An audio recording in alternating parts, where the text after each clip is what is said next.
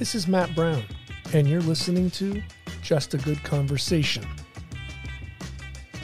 Claudia Christian is not your run of the mill Hollywood actress. She has directed, produced, written books and screenplays. She's done voiceover work before voiceover work was the cool thing to do. She's acted along some of the biggest stars, from Bob Hope, Faye Dunaway, Morgan Freeman, Larry Hagman, and Isabel Rossellini, just to name a few. You might have seen her on her hit TV show Babylon 5, or in the pages of Playboy. What you didn't know is for years she was in a battle for her life with alcohol.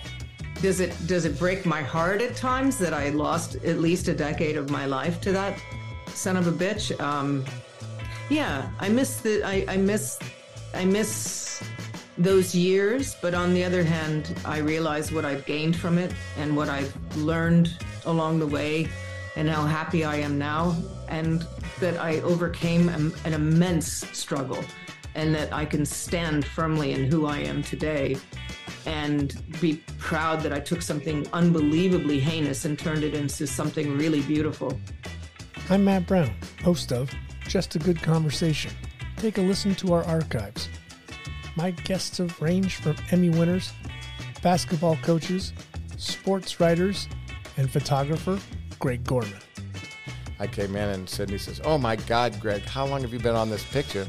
I said, Well, this is my fifth week. Sydney says, Oh my God, Christ, I can't, cannot uh, authorize you to stay on longer than this. I said, Okay, um, I'll let Dustin know. And so I went to see Dustin and I said to Dustin, uh, Listen, uh, Dustin, uh, Sydney said, uh, You know, this has got to be my last week. Fuck Sydney, he says. you stay on. The rest of my conversation with Greg can be found on our archives at justagoodconversation.com. Let's take a quick break for a sponsor before diving into my conversation with Claudia Christian. I've got an actor, a director, a producer, a writer, and the sexiest woman in sci fi. How are you, Claudia?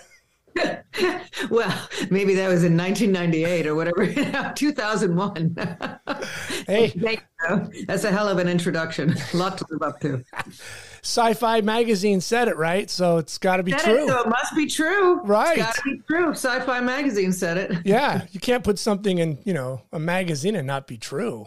No, never. Gosh, no way. like I said before we hit record, after reading your book, I wanted to give you a hug. We are the same age and we've grown through the 80s. And young lady, you made it through the 80s. I sure did. Boy, it, it, it was a, a, heck of a, a decade. And, and I, I, in some way, I'm really unbelievably grateful that I had a, a, a 70s childhood in the woods with no cell phones and freedom and nature. And then I had an 80s childhood in Hollywood as a teenager uh, once again, no cell phones, no internet. Everything was, um, everything was, well, you know, like I hate this word that everybody uses. It's authentic. I hate, but I have to say that those kids don't know what authentic is. What authentic is is is having to pull over and put a, a, a coin in the payphone to call your you know your agent because you're going to be late. Uh, authentic is meeting people randomly everywhere you go and becoming friends instantaneously and committing to traveling together. You know that's an authentic life. An authentic life has nothing to do with instagram. No no. And, and remembering phone numbers Oh my gosh, I still remember phone numbers and addresses and everything. And I mean, that's fading, unfortunately. The other day I had to stop myself from using, you know, my my Apple Maps and I thought, I know how to get there. Why are you putting the address in? You've lived in Los Angeles since you were 16 years old. Right. Suddenly do you not know where Melrose is? and then you then you justify it by saying, well, maybe uh, this will tell me if there's any accidents. Who the hell cares? right.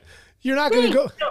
It's so interesting. You know, I had I had lunch at the House of Commons with a member of Parliament who's who's a gentleman who I adore, and he is in his 80s, and he said he he has never sent a text or an email, and he said one of the biggest reasons is is because if you if you live your life through email and text, you don't have time to think.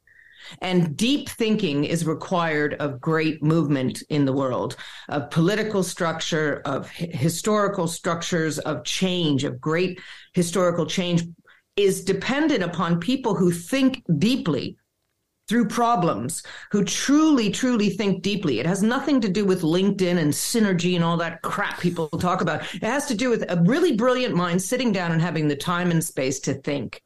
And and if you're answering 100 emails a day, you don't have time to deep think at all. So it, he was right. And and I really thought about that a lot and I thought, you know, I'm I'm going to really live my life a little bit more like that and take at least 20 minutes a day to sit outside in nature and think. Right. We, yeah. We we forget just sitting outside, whether it's your patio or whatever, just listen to sounds, turn off that yeah. damn phone, just yeah. be Leave in the inside. moment. Yes, exactly. And everyone talks about, hey, you know, I'm going to be present. Well, you're you're not if you cannot leave your phone alone. You know, Larry Hagman, who directed my very first gig on Dallas, he had a great rule. I know my very first job in my career on film and television was an episode of Dallas with Larry Hagman with a bottle of champagne in one hand, wearing lederhosen, um, directing me. And God bless him. What a man. Um, he took every Sunday of his life uh, for God knows how many years, and he refused to talk to anybody. He didn't say a word on Sundays. And I thought that was so interesting. Wow. He just he had silent Sundays. Where do you know where he got that philosophy or idea or just I don't know. I never, I never, you know, I I found out about it through somebody, and I didn't have the courage to ask him on the one day I worked on that yeah. gig. But it would have, it, it it was something that he did for himself and he did it literally for decades. He just refused to speak on sundays silent sundays. And i thought about that and i thought you know i'm slowly but surely taking more and more time away from devices and and and definitely from social media. I think social media is one of the beastliest things on the planet. I think it's really depriving us of of, of community and and friendships and and and just uh, you know a deep understanding of the human condition. I think that it's stripping everything down to uh, a very odd and and unhealthy need which is pick me look at me. And it's out of desperation and it's sadness and deep loneliness. I think that the the one of the core really really sad things about the united states is the deep loneliness and I travel extensively for all of my work. And I'll tell you, I spent six weeks in France in the countryside. I didn't see one person with a cell phone on their table while they were eating a meal with friends or family. Period. Mm-hmm. Yeah. No cell phone. And they were they were deep in all four generations were sitting around talking, laughing. And I thought, wow, you look at the American table and every person is just locked yeah. to that. We were in Montana in June, in a little town, Ennis, and my wife and I were there for five days, and we noticed the same thing. We would go into a into a restaurant, nobody had their phone out. They were all talking. There was a little event. The kids were wood whittling. Like it, I was like, if you tried to have a knife in Santa Monica and you had it, gave it to a nine year old to wood whittle, they would take your kids away. They would arrest the parents. There's no way they'd let you do that in West LA. I know. I know. I grew up with, you know, everything. Razor blades. We were dissecting dead animals with giant bowie yeah. blades. You, know? you, never never i can guarantee you never rode a bike with a helmet on right? Never, you never, never you never you never skateboarded with knee pads. You never none of that. No i didn't wear seatbelts in the car. We did right. cross trips and I was in the back with with I had a, a bowl for the water for my dog and the dog was in the back with his food and, and everything and I was in the back seat sliding around through through Texas and, and Oklahoma and you know right. and we'd out the window and we'd jump through the dog would jump around the car on everybody. And there was an ashtray in the car and somebody was probably smoking. Oh thank goodness my parents didn't oh, smoke. oh, good small mercies. My mom didn't have a martini in her hand when she was pregnant either. She was she was more inclined to sugar than. it, what was the spark for you? What was like the igniter that said, "I want to become a performer"? Oh gosh, that's very easy. I was doing a, I was uh, hired. I say I was five years old, and they picked me to play Chief Massasoit in the annual Thanksgiving play, and uh, I, I had the longest hair, so they braided it into these giant braids and um, let me play the chief. And all the my friends were playing the Pilgrims and, and other, other Native Americans. And I remember, I remember being in the newspaper, sitting right in front, you know, cross-legged, mm-hmm. you know, with the Indian feathered headdress on, and I was just a little squirt. And uh, and when we finally did the play, I realized that this was the only time that adults were actually listening to me, and and they were all sitting in the audience, politely staring up at me while I recited lines. And I thought, this is power. This is power, man. And I mean, I lived in a house with three older brothers, so I never got a word in edgewise. Nor was I, you know, I was very quiet. I'd hide under the table from my brothers, and you know, I was very shy. And and so this was a moment for me to just say, wow, this feels good standing up here delivering lines and having people smile at me and laugh. And it was wonderful. Do you remember wonderful. any of your lines? probably they probably threw in a very un PC how or something like that. Yeah, you know, I'm sure I'm sure it was awful and and uh, stilted dialogue. But well, you were five. I mean, what were they going to give you? You weren't going to break out Shakespeare.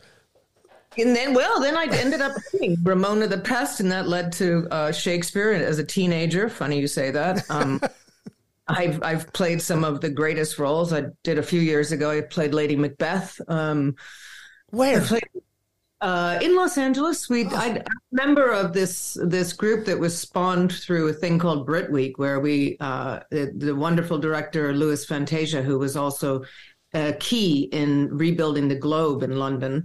He's a Shakespearean expert, and um, I do uh, Shakespeare for the masses. It's sort of a way to assimilate people into Shakespeare with small bites. So Harry Hamlin and I did a few scenes from Macbeth. You know, we do a few scenes from others' plays, so people don't get overwhelmed and they still learn to love the language and and um, and and we get really dynamite performances. Uh, Joely Fisher does it occasionally. Jane um, oh God, I just spaced on her last name. That's so weird. The British actress who was in the James Bond thing. Uh, Seymour, Jane Seymour. Oh, Jane Seymour. Okay, yeah. Michael York, wonderful Michael York. Oh, yes. Uh, with us. Um, I actually did a film with him. Lovely man. Um, yeah, the, the, really, uh, Michael Nouri, who I did The Hidden with, sometimes plays with us. I mean, really great actors that love classical theater. So um, yeah, so I went from chief Massasoit to, to lots and lots of theater, and then um, ended up uh, ended up wanting to be um, on television when I saw. Funny enough, another kismet, you know, twelve step connection. Uh, uh, and I don't mean that in an AA way. I mean that in seven, seven, seven steps from Kevin yeah. Bacon, or it's called six degrees of separation. Um, I was watching Little House on the Prairie and I saw Melissa Gilbert as Half Pint. Yeah. I, I was about 12 and I said, That's it. No more theater. I'm going to be on TV. If she can do it, I can do it. And funny enough, years and years later, Melissa Gilbert was married to my co-star in Babylon 5, Bruce Boxleitner, and I worked with her on Babylon 5. so that I mean, talk about here's this little 12-year-old in, in Weston, Connecticut, staring at the TV. It's the only TV show I was allowed to watch was 60 Minutes and Little House on the Prairie. Wait, Those wait, wait.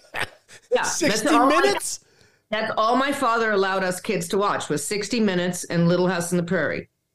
That was it. So you had a choice. One was on Sunday night, one was on Monday night. So right. you only had one. So I chose to peek at 60 Minutes behind their backs and watch Little House on the Prairie in their bedroom on Monday night. You and I remember you, that was my all to myself because my brothers didn't want to watch that no. show. I had the whole room to myself, and I'd sit there glued to this this wonderful show starring children. Right, there were so many children in it, and I thought, okay, this is it. I'm gonna and then when my dad was transferred to California, I was I was 13, about to turn 14, and he told me the news that we were moving yet again. And when he said California, I went, It's a sign. I'm going to Hollywood. Little did I know he was gonna park us in Orange County, but that's yeah. It's not really Burbank right into the back. No, yeah. not Studio City where I live yeah. now. No, no, no, nowhere near uh, Warner Brothers or anything. And you it were was, in deep Orange County back then too, in Laguna. Oh, yes, Laguna Hills and Laguna Beach. That's really far away. Yeah. That's a good hour and change for a kid stealing her mom's car on the on the 101 and the 5 freeway. so, but you dabbled in modeling. I did because when I was 14 I suddenly blossomed from awkward to attractive and I was on the beach and this photographer sort of found me and set up an appointment in New York after he photographed me. Um, he sent some photos off and got me an appointment at Nina Blanchard and at Eileen Ford in New York. So at that point, I was doing modeling, like you know, just local stuff, and and I was doing newspapers and um, a couple magazines and just things that various people hired me for. I had a bunch of jobs at that point because I was determined to do high school in two years. So I I had to work a bunch of extra credits to get work credit applied to my GED. So at that point, I was just trying to make enough money to live in Los Angeles. And um, when they said that there was an opportunity to go to New York, um, I was, I think, 15 and a half at that point. And I had a, um, a photographer, a female photographer, come with me as my chaperone and she took me to New York. Seriously, she took me to New York and I met with these modeling agencies and I was already five foot nine and skinny as a as a, you know, greyhound. And they told me to lose more weight. And I remember and I was so skinny. And and I was sort of already prone to developing an eating disorder because after a childhood of being told to finish my plate, suddenly, you know, when I was about 12, I was a little chubby and I was told, you know, now you have to diet. So it was so confusing to me. So I overdid it in the calorie counting and stuff. So I know that my brain was already changing into somebody who could easily fall into a, a, a food disorder. And when they said that to me, I remember the chaperone, God bless her, she she turned to me and she put her hands around my face and she said, You know what, Claudia? Screw them. You are perfect the way you are. You will always be perfect. And besides which, you're better than this. Let's go to Hollywood. You, you should be an actress. Screw modeling. And, and, and I said, well, that's what I want to do. And she said, I don't even know why we're here. I'm sorry I brought you. She said, they have no right to tell you to lose weight. And, and she, I was so ha- happy about that. I felt so great. And that gave me the confidence as a young girl, you know, in the most insecure time of your life is 14, 15. Oh, yeah. Hey, the hormones are raging and you're changing. And, and I came back with this really firm resolution to finish high school, get my GED and move to LA. And so I worked another job and another job. I lied about my age. I was doing serving drinks. I yeah. was a host. I was that like was a quick great. Oh yeah, and and I was stealing money from the till. You know, I was doing everything I could to make enough money, and I got a bank account. I, I changed my name legally. I did everything in preparation, and by the time I was sixteen and I could drive, I just said that's it. And I stole my mom's car, met a manager, and the rest is forty years of, of craziness. Now, if let's let's break down what might the modeling agency be looking at. Like, you were five nine, almost five ten. I yeah, I was uh, five foot nine, and uh, I probably weighed a hundred and I don't know five pounds. I mean, oh that's my God. Oh, yeah, and I mean, right now I'm I'm the same height, and I'm 130 pounds, and I'm a size four six. Right. So it's not like I was not. I mean, imagine when I did when I did my first uh, movie, The Hidden. I was I was 120 pounds and I was bone thin. You can see it. I, I stripped down in that movie. I Yeah, didn't have I an ounce of fat on my body, and I was 15 pounds more than I was when the modeling agency saw me. So it's ridiculous. The standards were ridiculous. Of course, they don't do that now. They have all sizes Right. magazines. Um, but but back then You it must was have been skin and bones, no boobs, no zero. butt, no nothing. Not, no boobs, no butt. I was. You can see bathing suit pictures of me from that era. I'm literally. I mean, I, I look like a prepubescent ten year old. I mean, I'm just skin and bones, you know, and that's and, and tall. I was. Yeah. I had shot up like five inches, so there's no way. There was no place for any. There was no weight. There was no, yeah.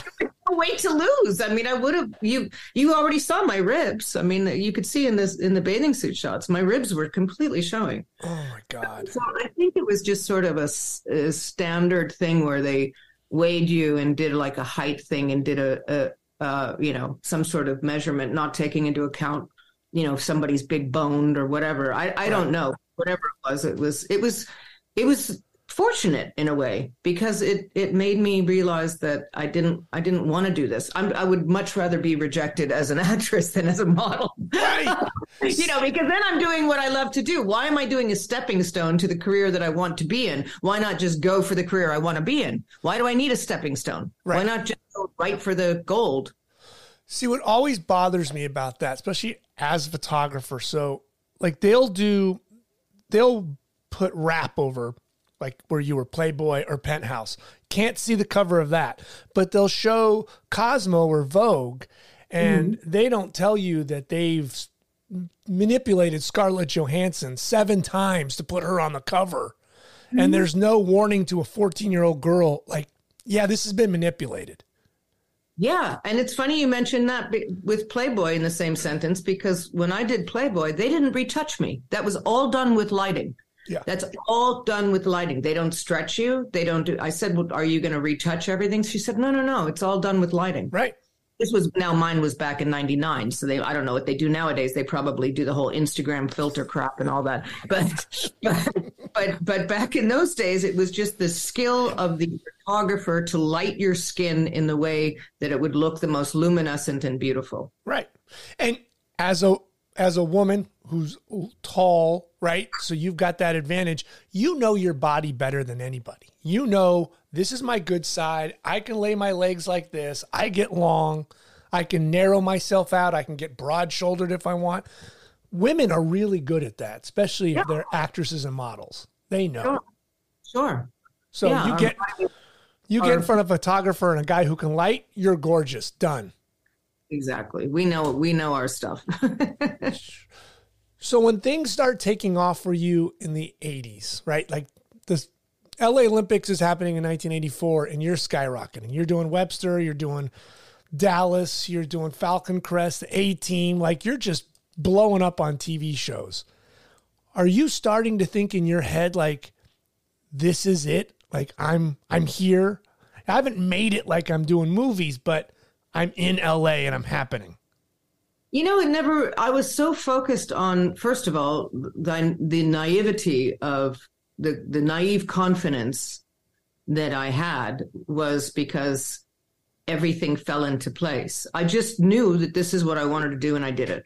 And it was a different world back then. You know, when I went up for an audition, uh, it was six of us, usually the same girls I'd see in the waiting room. There'd be, you know, maybe 12 there'd be a redhead, there'd be a dark haired girl. That you know, nowadays I go up against uh, every race, every sexuality. Uh, you know, there's no way that I would be able to do what I did in the 90s, play two transsexual roles on television nowadays. You know, I, I mean, I'd be able to do that today.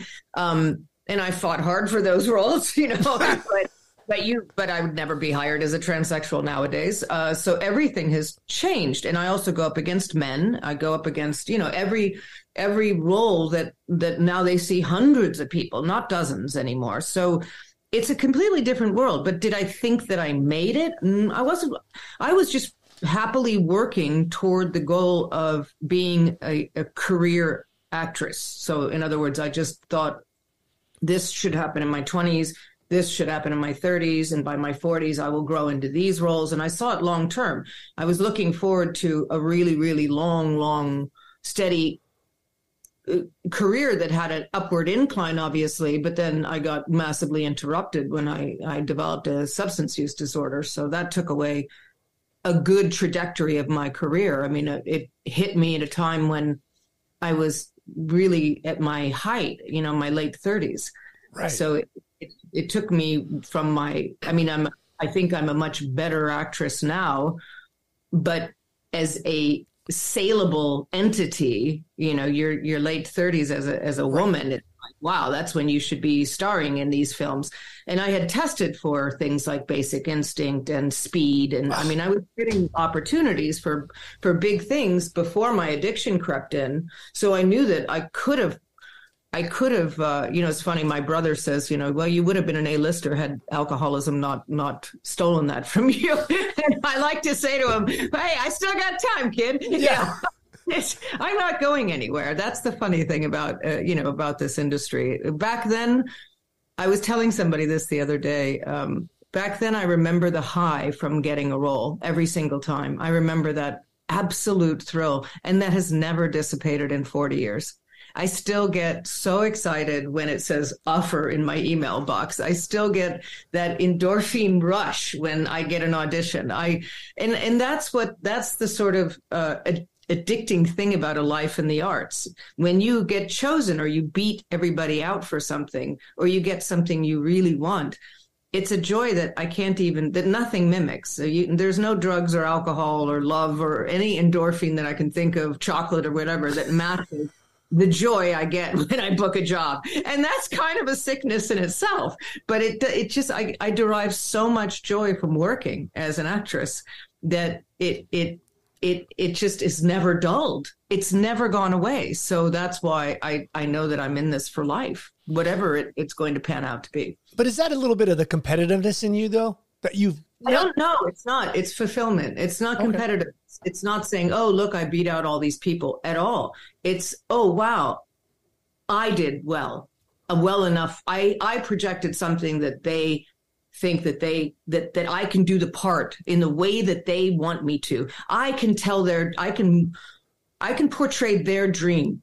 And see, a, a lot of people say, uh, you know, a lot, a lot of actors are really into creating things for themselves and creating projects and entities and all this stuff. And I do that as well. But my joy is bringing a writer's character and a director's vision to life. That is my joy. My joy is making those creatives happy with my performance and bringing their vision of that character to life. I find joy in that more than anything. Is is I feel like that's a job well done when when they're happy with wow. my take on the character and they're happy with the way I delivered the lines and the way that I'm performing this, then I'm happy. That's the joy I derive is making their dream come to fruition. So I'm a conduit. It says that's not a competitive nature at all. That's a team player.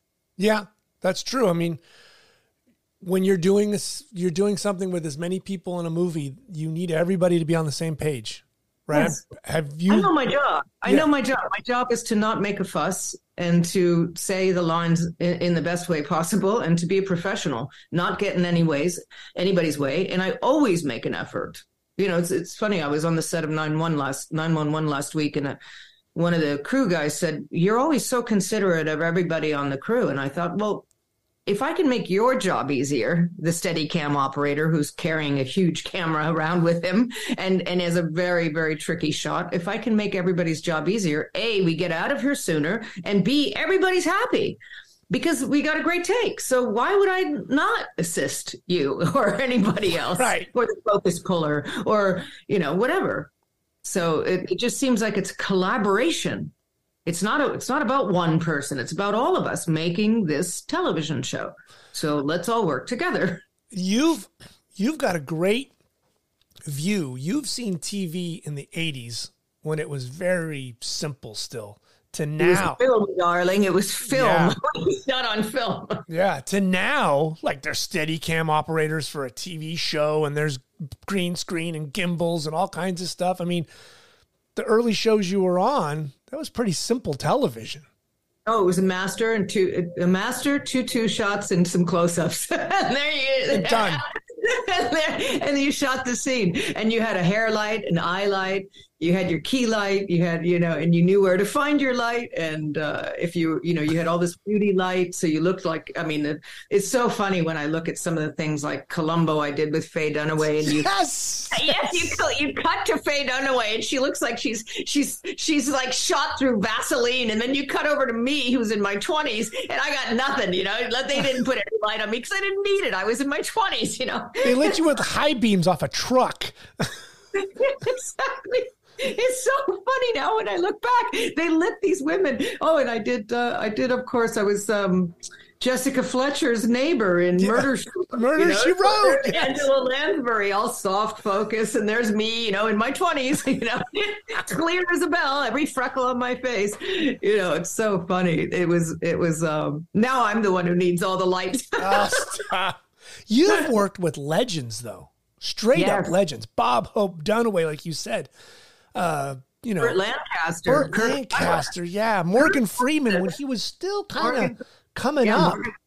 Michael. You know?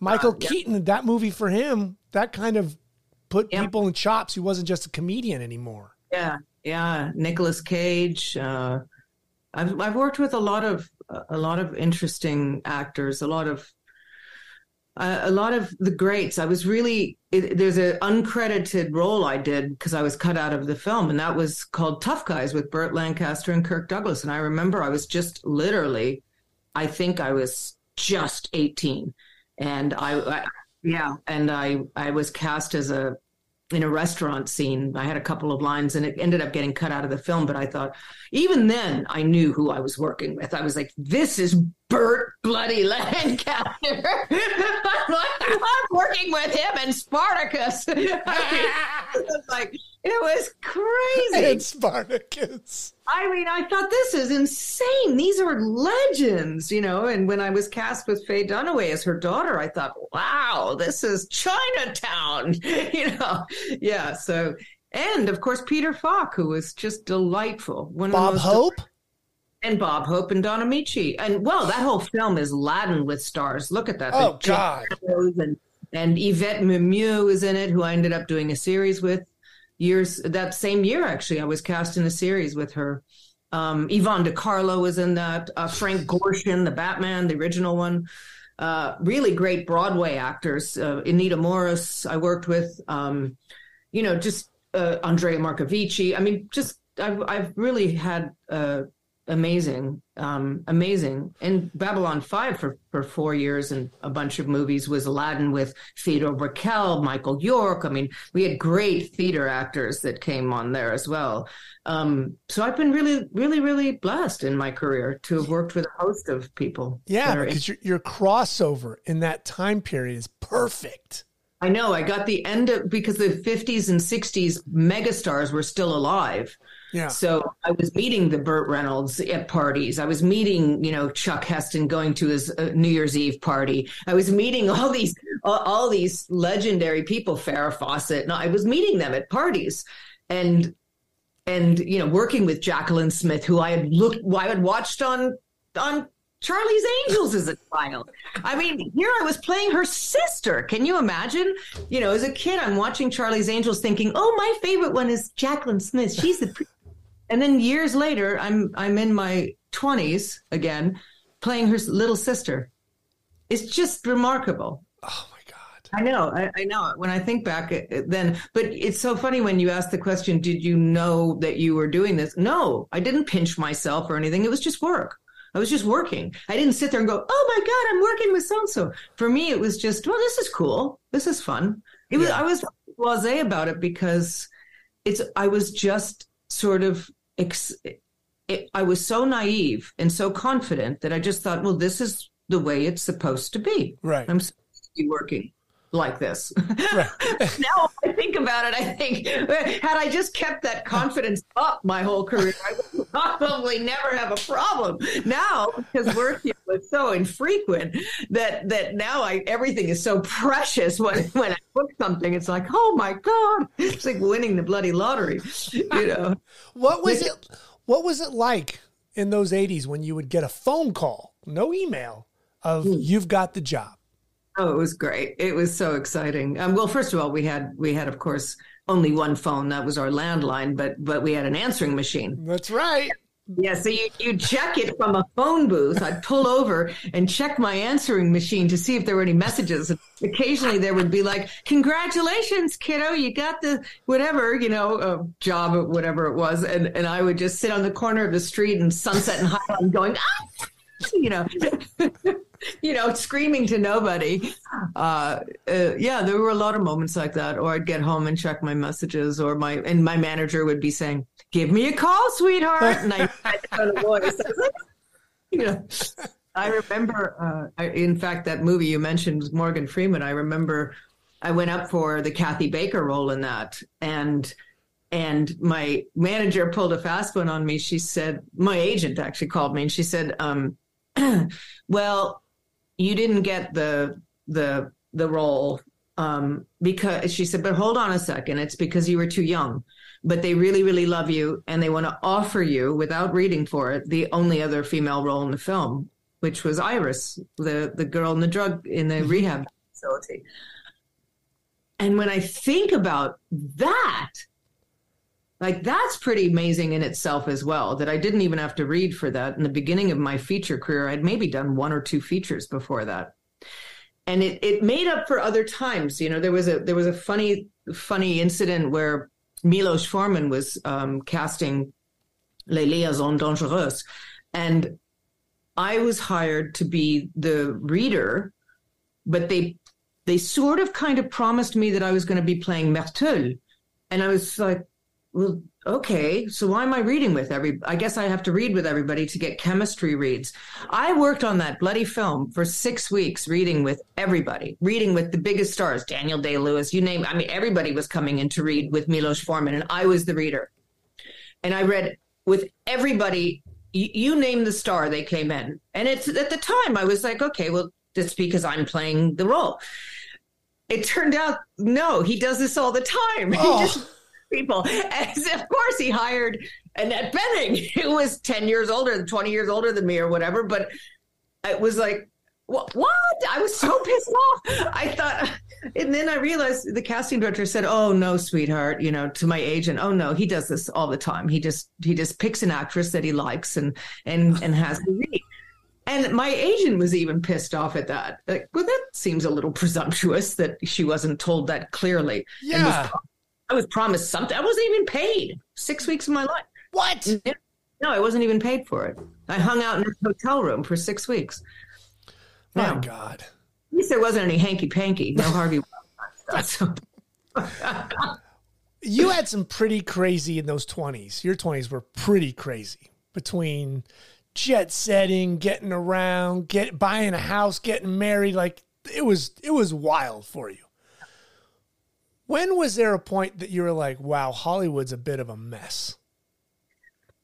I didn't really think that because I had the expectation. Everyone, I knew about the casting couch when I first came to LA. I had girlfriends that were my age. I, I heard stories. I mean, I, I had been hit on by men, and you just learn to say no. I mean, I had my whole Robert Evans thing where I showed up to audition. Right. He exposed himself to me, you know, and I was 18. I shut my briefcase, took my headshots back, threw back the script at him, and said, no, thank you, and walked out. I, you know, I just said, I, I don't think I'm the girl you want. And I walked out of the room, called my agent, and said, You're right. He was a creep. you know, this was a setup because my agent told me I wouldn't go alone, and I said I could handle myself, and I could handle myself. But I, but I knew that that I knew that there was crazy stuff going on, but it just all felt normal.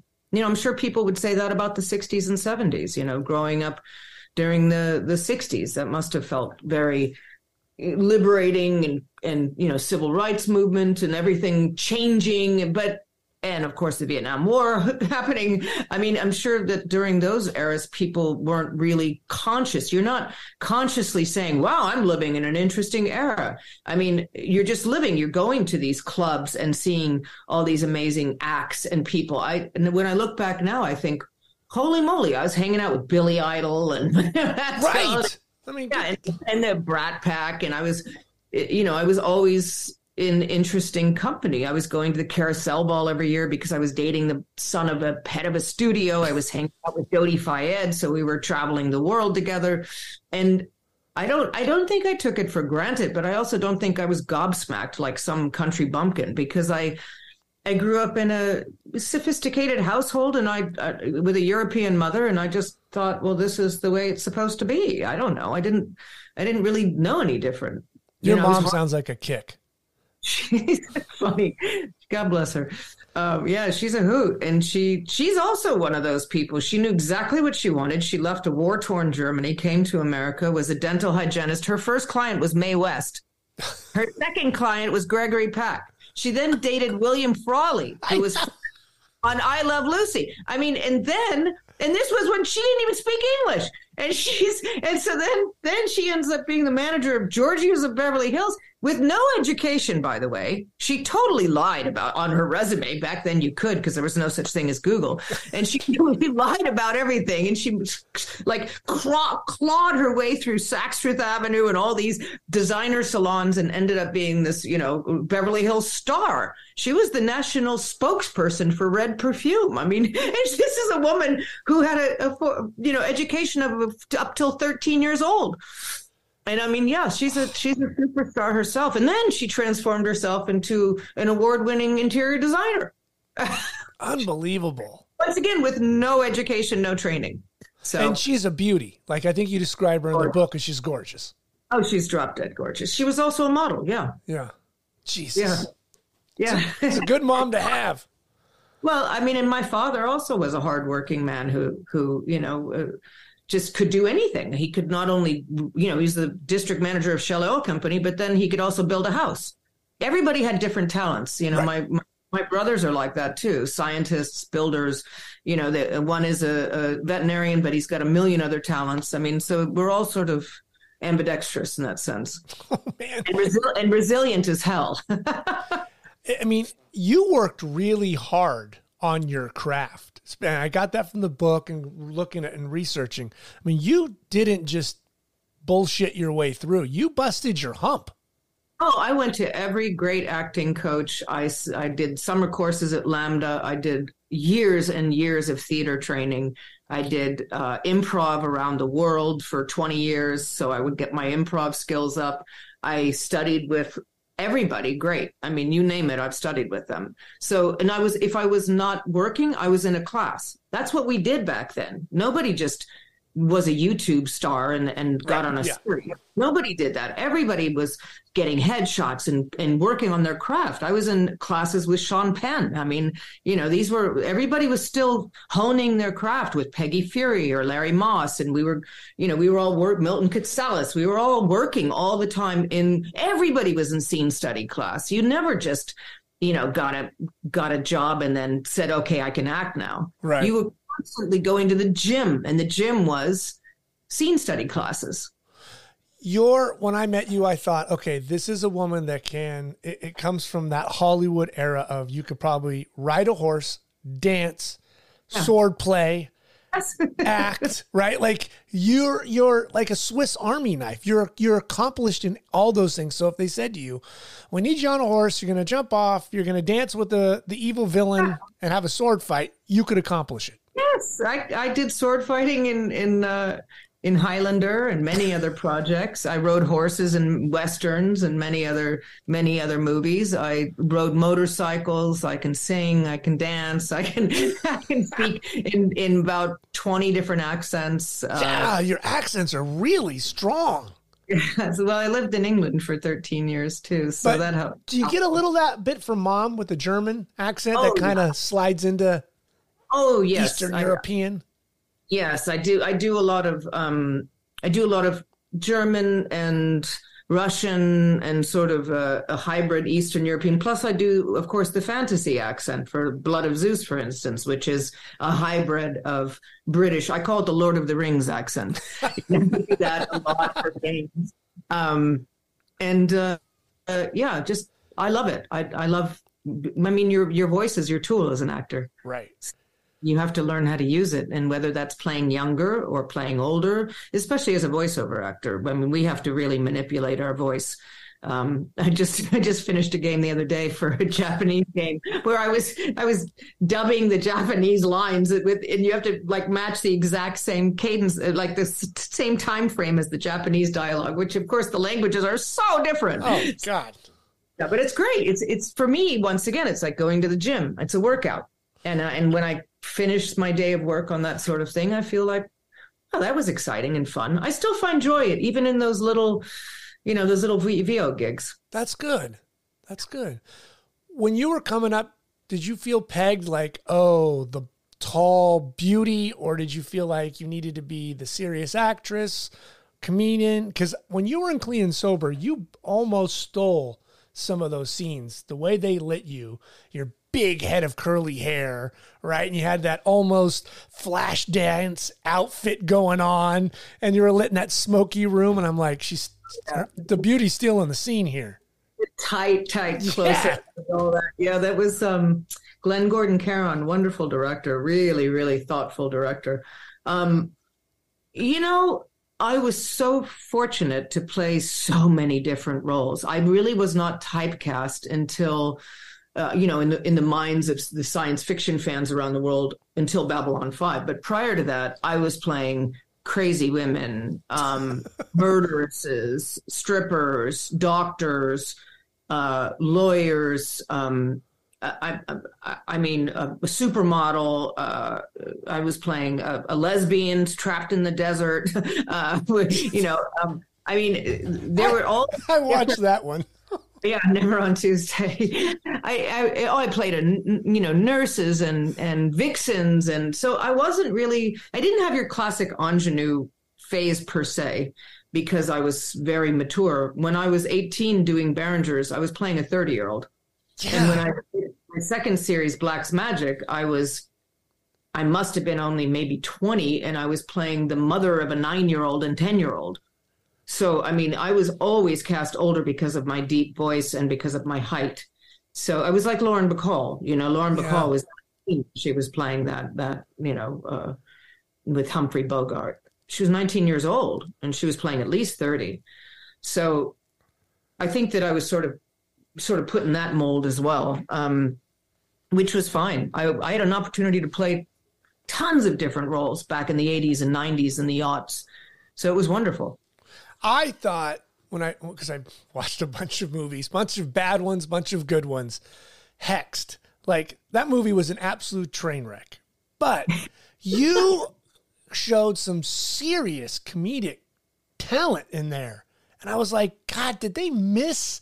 Yeah. pegging you in better roles like as a uh-huh. comedic actress you you were killing it for a movie that was on fire going. It was so bad. It was such a bad movie, but I, but yes, I had so much fun playing Hexina. Oh my gosh, I had so many great moments where the director said, "Do whatever you want." I said, "Can I do Elvis Presley when he punches me in the gut?" Yeah.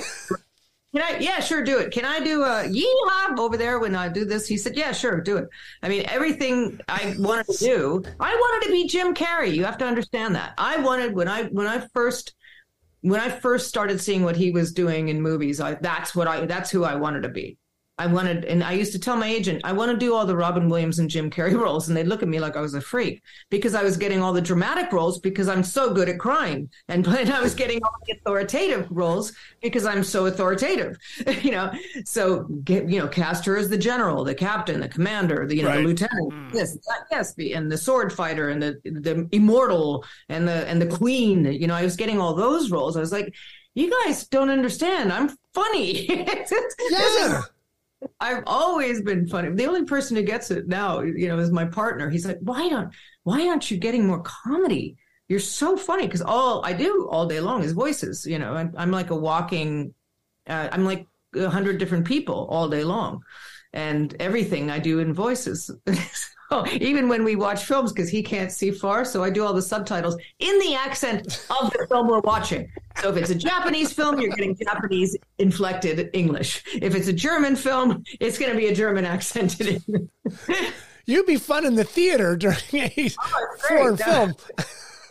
I, would, I should have done Mr. Uh, murder. What was that mystery? Oh, Mystery Three Thousand or something. Yes, that, that's something. I, yes, I definitely. They could have used lots of the films I did. Yeah. The, little yeah Mystery Science Theater Three Thousand. Yeah. yeah. There's you know, the ugly things in Hollywood they don't tell you is finance, money.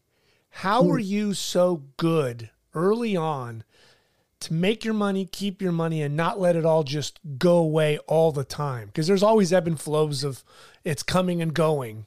One word, baby real estate. Buy a house when you're young. Because had I not bought my home in my 20s, I never would have been able to sell said home for twice what I bought it and then buy a less lesser expensive house, take that other money and save it for a rainy day. So that's what I would do. I would buy I bought it in a great neighborhood. The house doubled in price. I then bought in an upcoming neighborhood, Los Feliz, bought for less money, put, you know, a few hundred thousand away, bought that house, fixed it up, flipped it again 5 years later, doubled my money again and so when there were lean years, you know, I was fine.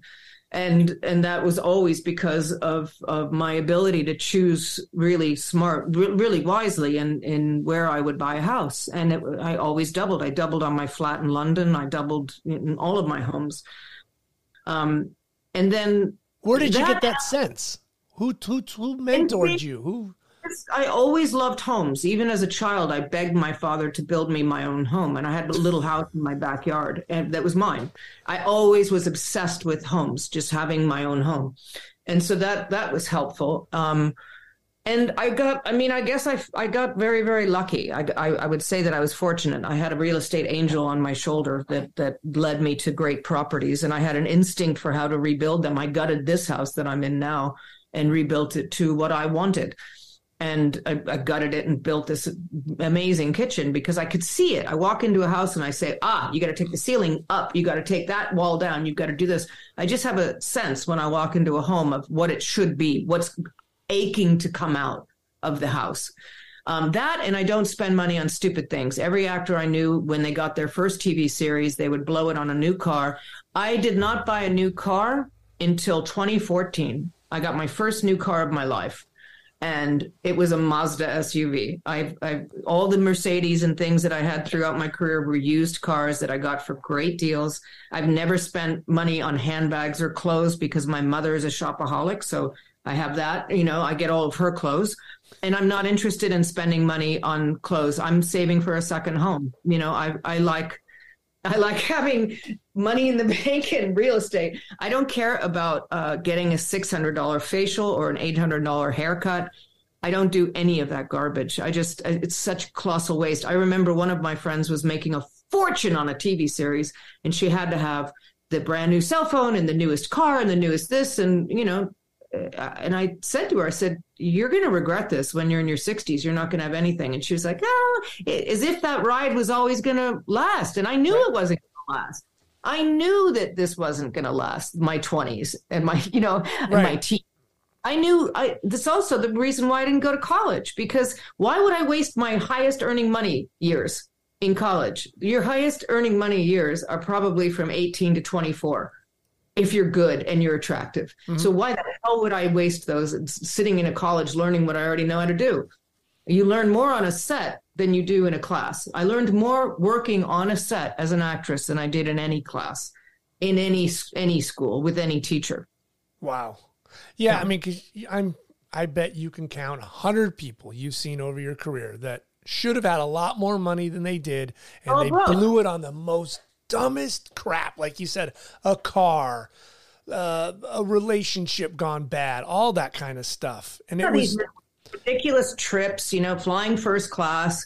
Uh, you know, get all the time, not looking for deals, not not um, you know, getting an eight hundred dollar night hotel room instead of an Airbnb where you can make half of your meals. You don't have to go out three times a day. All those sensible things that I just knew because I came from a family that nothing was handed to us. Right. You know, we were rich. So my dad worked his ass off and my brothers worked their asses off to get through college and they all paid for their own college. I paid for my own car, my own apartment. So nothing was handed to us. So we had to survive. So you don't, I knew what a hundred dollars was. I knew how hard I worked for a hundred dollars. I remember thinking I was rich as a 16 year old because I was able to put a $10 bill in my car as an emergency. And I thought, wow, I've made it. I'm rich. because I was working four jobs and I had saved up enough money to actually put an emergency $10 bill in my glove box. I wow. thought, wow, wow, I am on top of the world. I made it. I made it. I have made it. but but think about it. When I bought myself a new bathing suit, I knew that that took nine hours or 12 hours on my feet in mm-hmm. a store or serving cappuccinos or i had a very very clear idea of what money was and how much it would cost to move to la have a car pay for gas. I was extremely conscious of saving and being frugal. And that's that you know that that carried me through. I'm a sensible person. I'm not like some you know person who spends like a sailor on leave. Right do you do you miss the the winery the the, the wine cellar that you had? Cellar. Yeah, I, I remember seeing that in L.A. Times. I thought, boy, that woman's uh, got a beauty. No, you know what? I don't miss anything about alcohol because of what it took from me. So even the beautiful wine cellar, I don't miss it at all. I don't miss it at all. I don't. I don't romanticize alcohol like some alcoholics do. Like, oh, when I could drink the big reds. No whiskey. I am to the point where I look at it and I go, "That's the devil." so keep I, away. I, I have no romanticism about what that substance took from me. It took a big chunk of my life away from me, and I will never forgive it. I, will, I, will, never forgive the alcohol companies for making it seem like it was innocuous and and for selling it to teenagers. And I will never, no, I will never look at it and say, "Oh, those were the days." No, I mean, you know what was great about those days was I wasn't an addict, uh, and I was able to drink and enjoy it and that stuff. But the second it became an issue, I would never, never, ooh, I would never go back to those days. Yeah. No. I read a Stanley Kubrick quote where he talked about actors should be better, but they go out late, they don't study their lines, they're lazy. So then Stanley gets the reputation of doing 30 takes at a time when you were getting into your craft, did you take into consideration how much back end work you had to do in studying your lines, finding that character, and getting better at your craft? Well, but that was the joy in it. That that's that's the mo- one of the most exciting things to me is being on a TV series because I or getting a film that that is a big commitment of time and the part is substantial. Um, because in a series, you can see the the character evolving and you get the backstory and you create a character. And in a film, when you have the time to do so, you create this character. Uh, I did a film once called True Rights that nobody saw. And I remember creating the way she walked and the way she would eat and the way that, you know, all of these things about this woman that I became this woman. And it was, that's the joy of acting. So it's kind of frustrating for somebody like me who loves the homework I love memorizing lines. I love all of it. I love every single thing having to do with with with the process of, of acting. I love it all. The only thing I don't like is being unemployed between jobs. but it's what's really frustrating is is being used as an actor, which I have been for the past decade probably or more. I've had very rare opportunity to actually act. What I'm doing is just saying exposition. So, hmm. it, you know, there, there's there's very there's a huge difference between having a fully formed character where it's got a backstory and you're directed and you're working on the character and you you feel like you're really reaching and stretching your muscles. That compared to doing an episodic where you're playing um, a detective who's just feeding the star some lines like, "Oh yeah, no, we that that body came in at oh 200 hours. It's been here about three days." You know, that's to me that's that's not acting. I'm feeding the lead person lines. Yeah, and you can argue that, well, there are no small roles, only small actors. You know, you can argue until the cows come home to me. But I'll tell you, after years and years of thanklessly delivering lines like, um, you know, uh, we have to get out of here. you know? or oh, you nailed it or the special today is lentil soup. I mean, after years and years of doing that, I can tell you the difference between exposition acting and really acting, and it's it's palpable to say the least. Yeah. yeah. Reading your book, I thought the if you wanted to rename the book, guns, dogs, and drugs would have been a good one. My God, gun being shot dogs attacking. The drug use was the 80s, but my, I almost drove off the road with the guns and the dog scenes. yeah. yeah. Fans shooting you and dog oh, attacks. Yeah. What oh, the yeah. hell, lady? Claudia, that's amazing. I know, I know. My dog attacked my face. She had a violent seizure, and that was scary. And then the, um, well, the the the fan stuff. that the guy shooting me at a convention is part and parcel of being a sci-fi icon. That just comes with the territory. I mean, not that everybody's going to get shot by a fan, but um, but I think, I think that that there's a certain, let's say, there's a certain, shall we say, uh, uh can sort of detour from reality for a lot of these people. Let me just say that in the kindest way possible. some, of, some of my fans seem to think that I truly am the person that I played. Um, uh, particularly on Babylon 5. So when they, you know, they they they have a dif- difficult time um, differentiating between reality and and television. So um, that comes into play when you're when you're in the sci-fi genre world, fantasy and genre. It comes into play that you're going to meet a lot of kind of oddballs, and that's fine. They're, I call them my freaks and geeks. I mean, that's I I, I happen to love um, genre fans because they're because of their loyalty. Oh, and because yeah. they will follow you through your entire career the good the bad and the ugly. They will buy your book damn it. They will even buy your cd even though you can't sing you know? You know uh, so yes. And they're very supportive. Um you know when i went through my when i did playboy there was a lot of fans that were very upset at me because uh they thought that I was denigrating the character that I had created, that I had played on Babylon 5. And I was like, yeah, but but it paid my mortgage down. You know, what are you going to do? Are you going to hand me six figures to take my kid off? Because if you will, here's where you can send it. I'll do it again. I'll do it tomorrow. They want me to get naked again for, for I'll do it tomorrow. I'll pay this mortgage down. Not a problem. You know, I, it's called business, maybe. but they also, you know, in, in, in that regard, they were also very supportive when I went through my difficulties and I came out sort of out of the closet uh, with my alcohol misuse and I did my TEDx talk. And when I opened my nonprofit, sci fi fans were responsible for funding my documentary, One Little Pill and I will forever be in their debt. I was dying to make this documentary about the treatment I advocate, the Sinclair method. And I was only able to do it by doing um, a fundraiser that the sci fi fans contributed to because they knew of my struggle. They admired that I came out and that I was trying to help other people. And they, they paid for that film.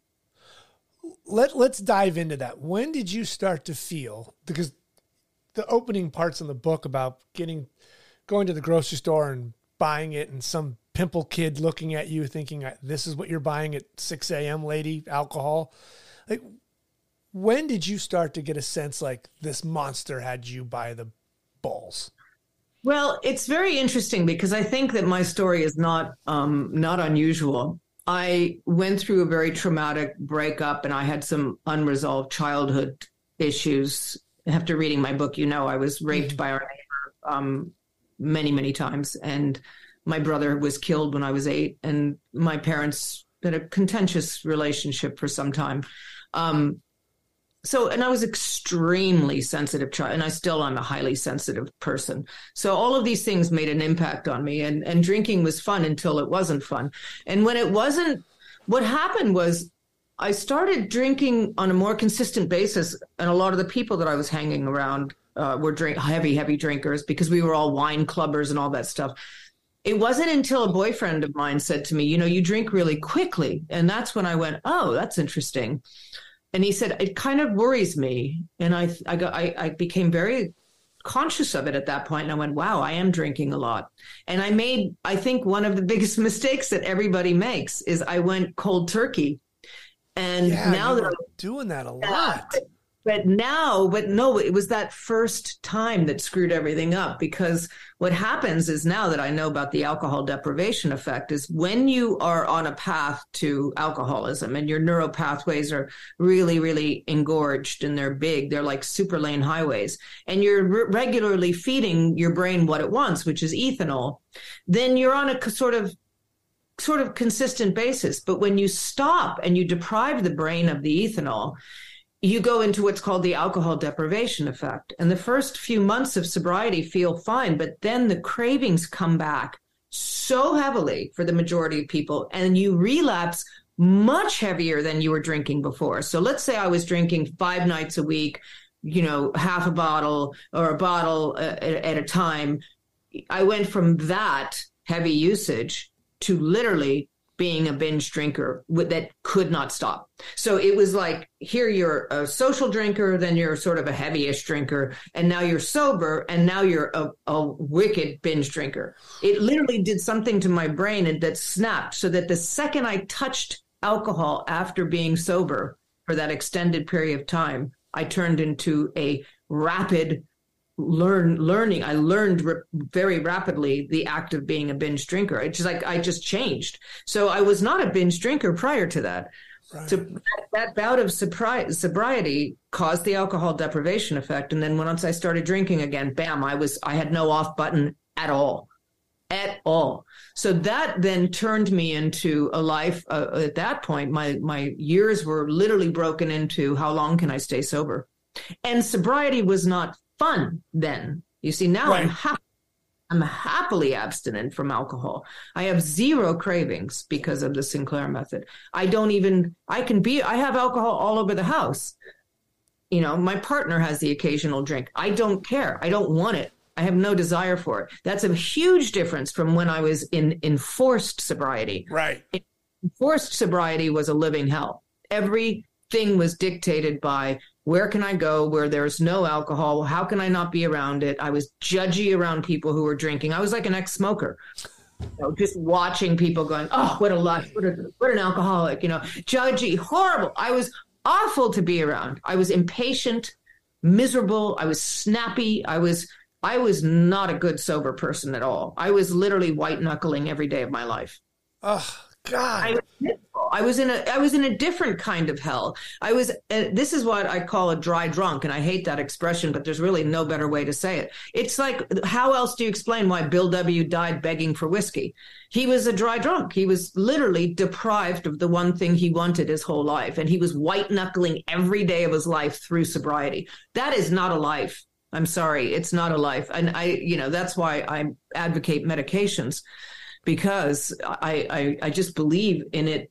It shouldn't be that bloody hard. No. To get. It should not be. It, you, it shouldn't be punitive, and it shouldn't be difficult. If there's a medication that works for you, take it. Yeah, I you mean, know? going through the book and when you're having this battle, I was just like, oh my God. I was this, war. Every this, single day was war. This is why I looked so bad. I was exhausted. I couldn't sleep. It I mean, there was not there was no happy time. I was I was not me. I was not me. I lost Claudia.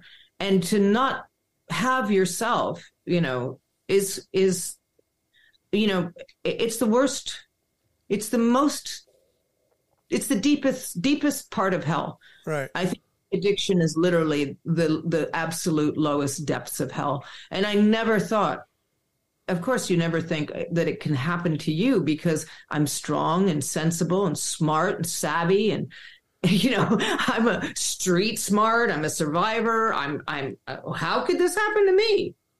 And when it gets you man it's it is it is scary. It's scary. Walk me through the Sinclair method and how you kind of found it and that path because that changes your life. Yeah. Well I I had um I had done some deep, deep begging, praying. Uh, I had tried everything. I had tried rehab and AA. Uh, I tried talk therapy. You did it all. I did it all, and I eventually um, had a bender that that I was really frightened of the, you know, once again, I went cold turkey, which is the worst thing you can do when you're, you should always taper off of alcohol. I had no idea. I had no clue. And I went cold turkey and and had some very bad physical um, side effects. Like I thought I was going to stroke out, so I went to a medical detox. Um, first and only, and I I thank God every day that I went there because that's where I found the flyer for uh, a treatment that involved a form of naltrexone. And when I went home, I Googled it and I found this book randomly popped up called The Cure for Alcoholism. And I thought, oh, yeah, that's snake oil if I've ever heard you know. And i but they had a free excerpt from it and i read it. And and because i come from a, a, medical background my my family are a lot of doctors and scientists and researchers. I i really my ears perked up when i was reading this and i thought wow this this sounds like it makes sense. And i ended up asking my doctor, I, I, was very honest. I said, I'm really frightened to death of my drinking. And he said, Oh, you're not drinking that much. How much you drinking? I said, I can do two bottles of, of wine at a sitting. And he said, That's nothing. And I, and I said, I really want naltrexone. And he said, I'm not going to give you an opiate. I said, it's not an opiate. It's an opiate blocker. You don't derive any pleasure from it. I was like, oh my God, I can't believe this. I'm arguing with my doctor. I'm telling him and I'm, I'm an alcoholic and he won't give me an FDA approved drug for alcoholism. It's a, and I said it's FDA approved since 1994. It's for alcoholism. And he said, "You're not an alcoholic. Just cut down." And I said, I am an alcoholic. I said, and I want this medication. He said, Well, I'm not giving it to you. So I know. You're in this, I can't believe you're in this office arguing with a medical physician, a yes. doctor. Yes. I'm trying to get better. And he's like, You're fine. No, I know. And my liver scan was off the chart elevated. And he said, You just stop for a while, it'll go back down. I could not believe this. And it's probably because he was drinking two bottles of wine a night. He was justifying his own his own alcohol. He's so, like, listen, kid, you're not even I near. Have I have that and whiskey. So I had this I, before I, you yeah. walked in. Yeah, exactly. I ended up having to order my drugs from India, and I, I waited six weeks, and then I uh, I tried it, and it was an absolute miracle. And at that point, I said, I will make this my raison d'être, my reason to be. I will make this a household name if it's the last bloody thing I do on earth, because this is barbaric that we aren't giving this to alcoholics. And so I made a decision to write the book. I contacted the, the author of The Cure for Alcoholism. He told me, write a book yourself. I wrote the book. That wasn't enough. I then made my documentary. That wasn't enough. I then opened my nonprofit foundation. That wasn't enough. We are turning 10 this summer. Yes. Um, and we're we are have a, we have a shoestring budget. I have one employee. It's not enough. I need a staff. I need more money coming in. I need more. I need I need to make this more well known. But the good news is, in the time that I've been doing this, the entire country of the United States and all of Canada is covered with doctors who will support you doing the Sinclair method. And you go from that. When I started, there was nobody, nobody that would support you. And now the entire country is covered. So I'm so happy about that. And during the pandemic, it was a huge boon for telemedicine and that made everything a lot easier as well because suddenly doctors said you know what i people are drinking too much i can just prescribe this in a video chat and so here we are 10 years later i mean i started tsm in 2009 i was on it myself for uh, until 2018 so for nine years and then i was abstinent for four um, and my nonprofit is turning 10. And in that time, we now have all these resources. If anybody goes to YouTube, there's a billion videos. There's been three TSM conferences. There's books about it. There's 20 year olds coming out that they're on TSM. There's telemedicine companies that only do TSM. There are um, movies about it. There, I mean, you know, now you can get a drink log app for Android that we have on our website. We have all these free resources. There are 10 support meetings every week around the world um, where people all around the globe meet up for the Sinclair Method meetings. We have communities everywhere. It's really, I'm very proud of the work that everybody's done. And I'm, and I'm especially proud uh, that I came out and and started yelling about this because it needs to be more well known. I even spoke at the U.S. Senate. I, this this is appalling that this is not that medications are not employed more often when people admit to their doctor, "I have a drinking problem." To tell somebody, "Oh, just cut down and go to AA," is bullshit. Excuse my language, but you know what? The, AA is a peer support meeting. It's not a medical treatment. Right. This needs medical treatment. This is, you know, you cannot pray addiction away. Believe me, I tried it. There are very few interv- divine interventions that occur for people. I'm sure that they do exist. I met one woman who said she prayed for 18 hours and she's never touched alcohol again. Good for her. But one woman out of 10 years, you know, I've been I've been informally um, coaching people for 13 years, and in that time, I have never met one person who went to rehab and stayed sober. Not one person. And here we are laughing about Ben Affleck going nine times, Britney Spears going 12 times. It's not funny. Right. It's not funny. This is not funny. And it means that it's ineffective treatment.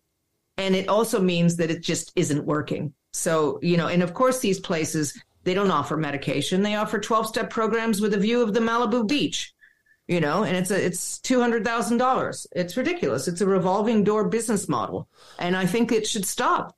I think it should. I think this is this multi-billion-dollar business of of ineffective rehab treatment should just go the hell away. I mean, that's that's what I took from your book, the research.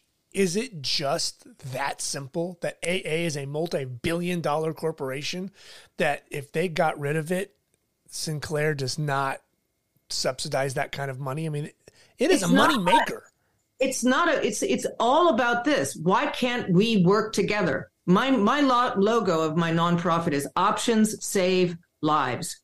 Not one thing works for everybody. So if you but why can't you combine medication with aa why are they so hardcore a-holes that they won't allow somebody into a meeting if they're taking naltrexone for cravings? That to me is punitive barbaric. Well, then again, they're reading from a 110 year old book. So it's, it's just ridiculous. I mean, I'm sorry. I'm not dissing AA. It works for people, but I'm angry at them for not allowing people who want to get better. These are people who want to be sober. And if they're on ketamine or baclofen or a acamprosate, who cares? But they're so hard lined that they won't let anybody in who's taking a medication. And that is bullshit to me.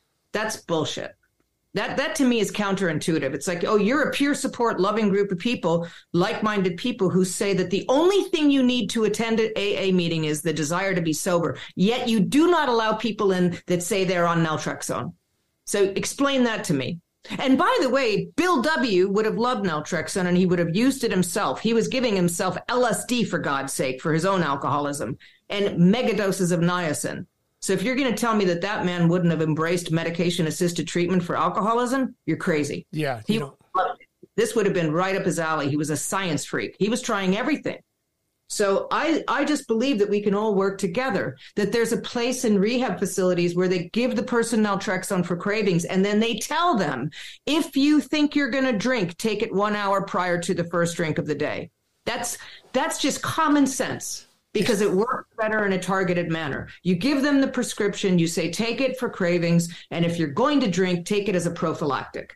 How difficult is that? But they're so hardline 12 step abstinence only that they're causing these people to relapse and die. And I just think it's like, hey, harm reduction exists. Harm reduction is a lot more understandable and believable, especially for a young person. I have clients who are 22 years old. How are they going to stay sober for 80 years? Give me, Not going to happen. they're going to use. So let's let them use responsibly and safely. Right. I was getting sweaty hands listening to you in the book about having to take the pill an hour before you went to this event or a family event. I was like, oh, take the pill, Claudia, take the pill. Yeah. It's, it's a mess. Yeah. Yeah. What what was the driving force for you to say, I'm going to do this nonprofit foundation? I've got to do this. I, I just realized I wouldn't be able to live with myself if I didn't do everything in my power to make this a household name. There, this was the reason why I was born. This is why I was put here on earth, was to help others with this method. And if I can be an actress at the same time and have opportunities like this to talk about it, all the better. Yeah. You know, I, when I when I pray for a really great acting job, I don't pray for it for my own ego. I pray for it so I'll have a bigger platform to talk about the Sinclair method. Yeah. That's why I want to be more successful in my industry. Not because it's ego or because I want that second home. It's because I can reach millions of people. Imagine, you know, my TED Talk's been seen by what, almost 5 million people or something like that. And imagine if I was on a big TV series or had a big film coming out. Then I could reach billions of people, you Right. know. I mean, it's it's if I or if I could put one person, you know, like a Ben Affleck on the Sinclair method or Johnny Depp or somebody, you know, if I could just put them on the Sinclair method and they could talk about it, then everybody would know about it. So I'm scratching, you know, I send emails to agents and publicists saying, please tell Brad Pitt about this pill, you know, and and of course they never get anywhere. My emails end up in the trash, but Why know, do you but- think that is? Why wouldn't publicists aren't going to say to their breadwinners, you know, oh, you came out in GQ as an alcoholic. Well, here's a video of a girl talking on a TEDx talk about a method. They don't care. They don't care about their health, the the the actor's health. They don't. As long as they're making them money, they don't give a shit. You think they're going to advise them how to be in recovery? I don't think so. Ah, Jesus, so shitty, so shitty. Or do you look? Do you look back and go, "Damn it, there's some opportunities missed because of alcoholism"? oh God, if I lived like that, I, I I couldn't live like that. I mean, does it does it break my heart at times that I lost at least a decade of my life to that son of a bitch? Um, yeah, I miss the I I miss I miss those years. But on the other hand, I realize what I've gained from it and what I've learned along the way and how happy I am now, and that I overcame an, immense struggle and that I can stand firmly in who I am today and be proud that I took something unbelievably heinous and turned it into something really beautiful, which is my nonprofit, my film, my TED Talk, my my advocacy, my coaching, and just the love and hope that I give people. I mean, I, I, I literally every day get an email or a direct message on Instagram from somebody saying, "You saved my life." Uh, how does that feel? I mean, that's got to warm your heart to the uh, to the fullest. It makes me want to cry every time I read it. It makes me want to cry because what if I wouldn't have come out? What if I wouldn't have come out? What if I would have just been? What if I would have just said, you know what? Nobody knows I'm an alcoholic in business. So I could just fix myself and stay quiet and get my career back and do all that, you know, but I I wouldn't have been able that's not me. That's not who I am. Jesus. This had, this had to be told. This had to this had to have a face attached to it. I had to tell my story. I wouldn't be able to myself if I didn't.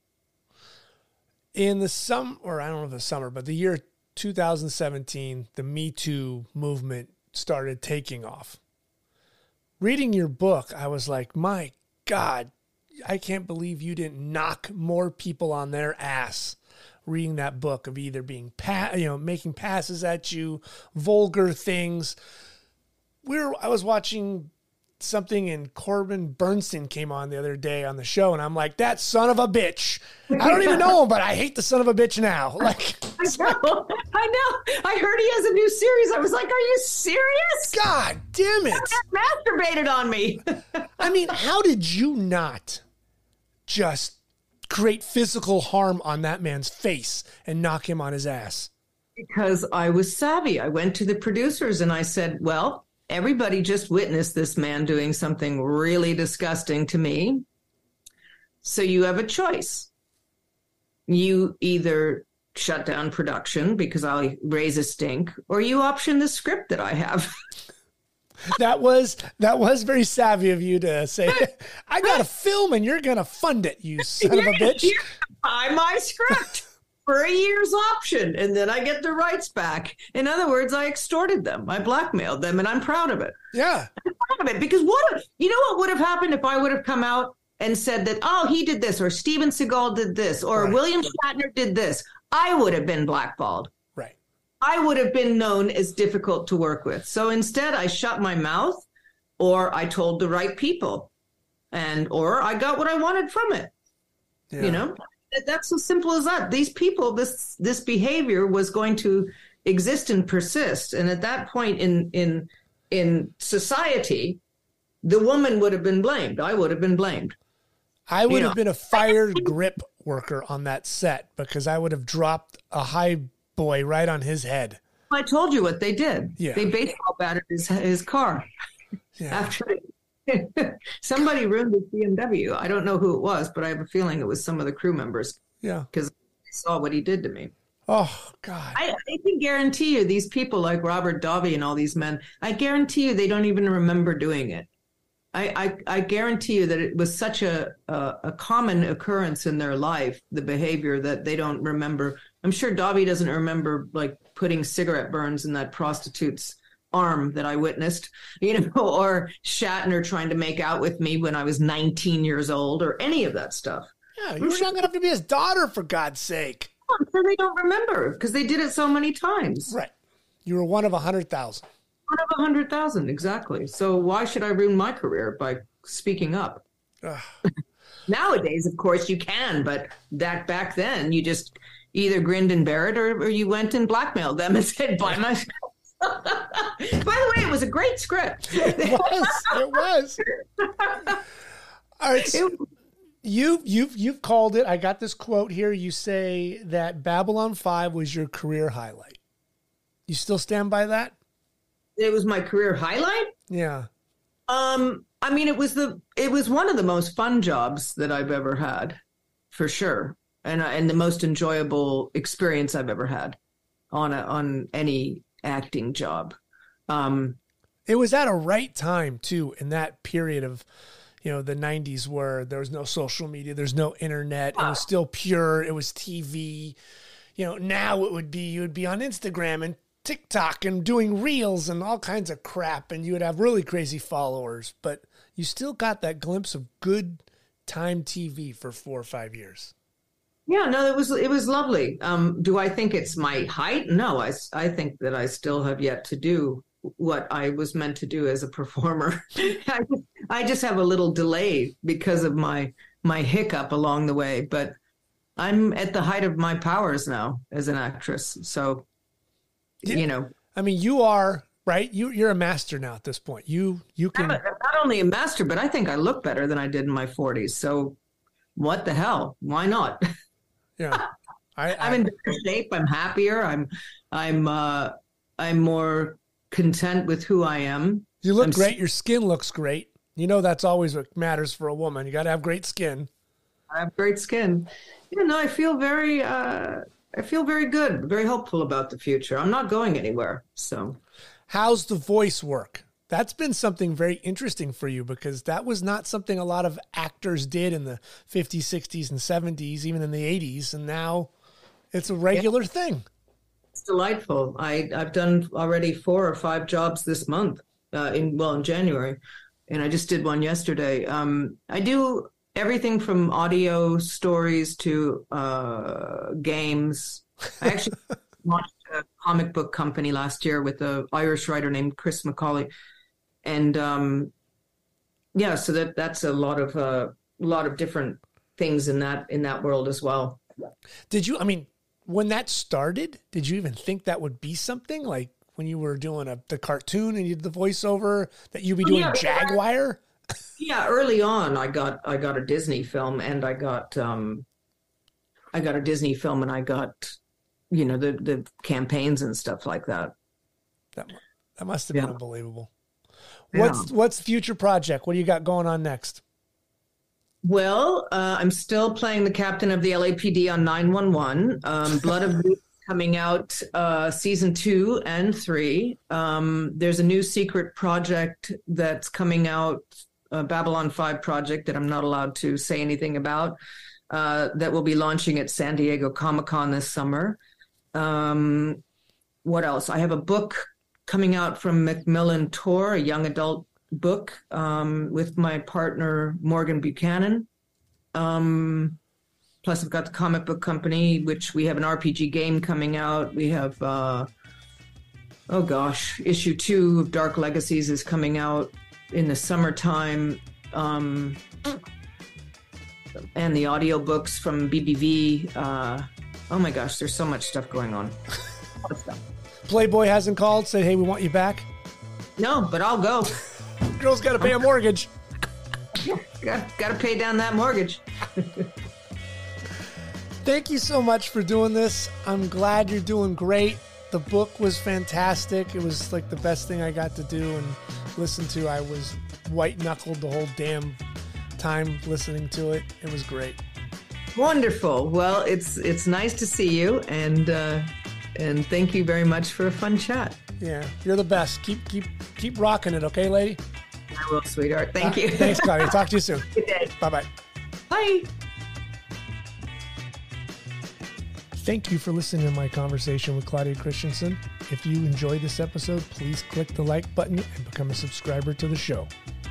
Remember, you can follow the Just a Good Conversation podcast on Instagram, and you can find all of our past shows on the website at justagoodconversation.com. Thank you for listening.